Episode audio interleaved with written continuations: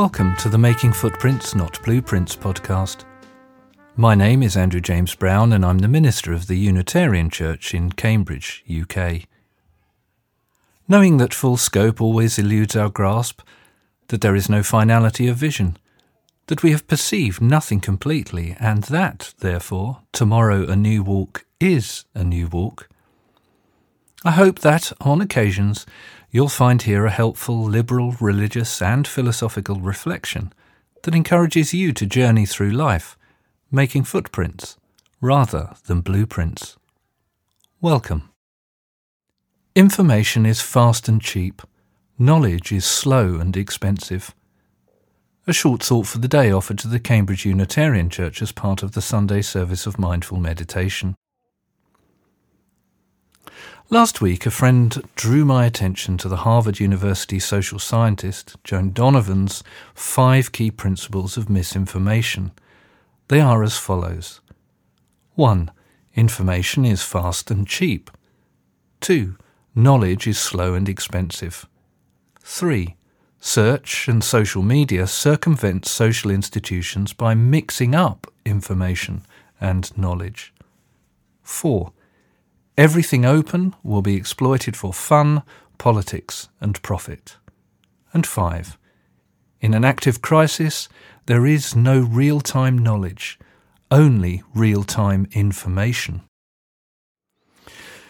This struck me as a helpful list, especially as we all find ourselves currently overwhelmed by the huge amount of extremely disturbing information and misinformation we are all receiving and consuming concerning the Russian invasion of Ukraine. However, it also struck me as a list that says something very helpful to us as a liberal religious community, as we try to deal with our confusion about how best to respond to this unfolding horror. Let's briefly take Donovan's points in turn. 1. Information is fast and cheap. One of the things we need to be clear about is that a genuinely living liberal church community is not concerned to offer people fast and cheap information about the meaning of life, the universe and everything. Here we know that truly meaningful answers to these things are multifarious, nuanced and hard-won, and they are not capable of being turned into compressed, creedal, cheap pamphlet or fridge magnet forms for easy display and consumption. 2. Knowledge is slow and expensive.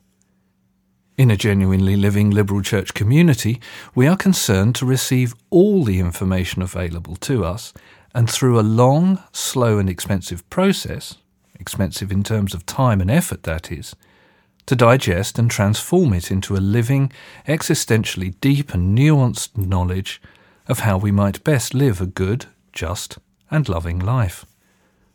3. Search and social media circumvent social institutions by mixing up information and knowledge. A genuinely living liberal church community is an example of the social institutions currently being circumvented that Donovan mentions. And as I have just indicated, within our living body we aren't mixing up information and knowledge, but instead we're attempting always to be digesting information well and, in our institution's gut, transforming it into incarnated knowledge, i.e. into actual, informed and committed liberal religious people. To reiterate, this is not a fast and cheap process, but a very slow, expensive, lifelong one of metamorphoses. I hope you can see that this means we function in a radically different way to the internet search engine or a social media platform, because to encounter us is to meet with always already being digested information about the world in the form of an incarnated knowledge about how we should be living in the world. 4. Everything open will be exploited for fun, politics and profit. In a genuinely living liberal church community, what we discover together is not something to be exploited for short-term fun, politics and immediate financial profit, but something to be carefully metamorphosed via our very own bodies to produce a long-term sustainable enjoyment of life, a polis created for all peoples, what we call in our tradition the kingdom, or perhaps the republic of God on earth. And the profit we hope to make is not an excess of money, but an excess of love, compassion, and justice. Again, this process is slow and expensive. 5. In an active crisis, there is no real-time knowledge, only real-time information. And here we come to perhaps the most difficult lesson of all found in this list.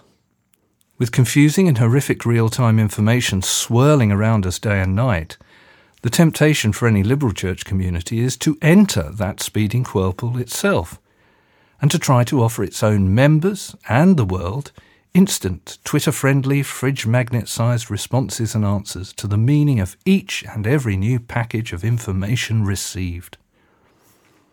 But remember, here we are all about knowledge, and knowledge does not move that fast. As Donovan says, there is no real-time knowledge production. Our task at this distressing time is, therefore, primarily to trust deeply and with a clean heart in our liberal religious community's already incarnated knowledge about how best to be in the world that has been expressed most visibly in our two central exemplars.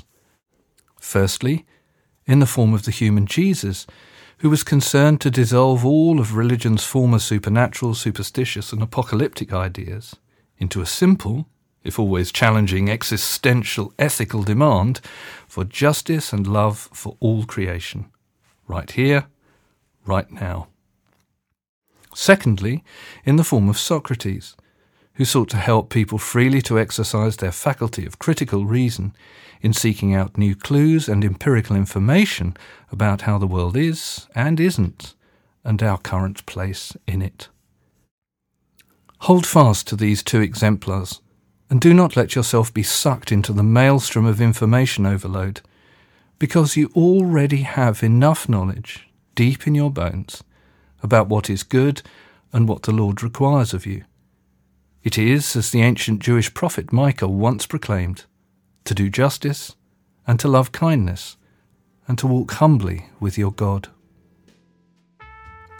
And that brings us to the end of this edition of the Making Footprints Not Blueprints podcast. So farewell for now, and remember, tomorrow a new walk is a new walk. See you on the path.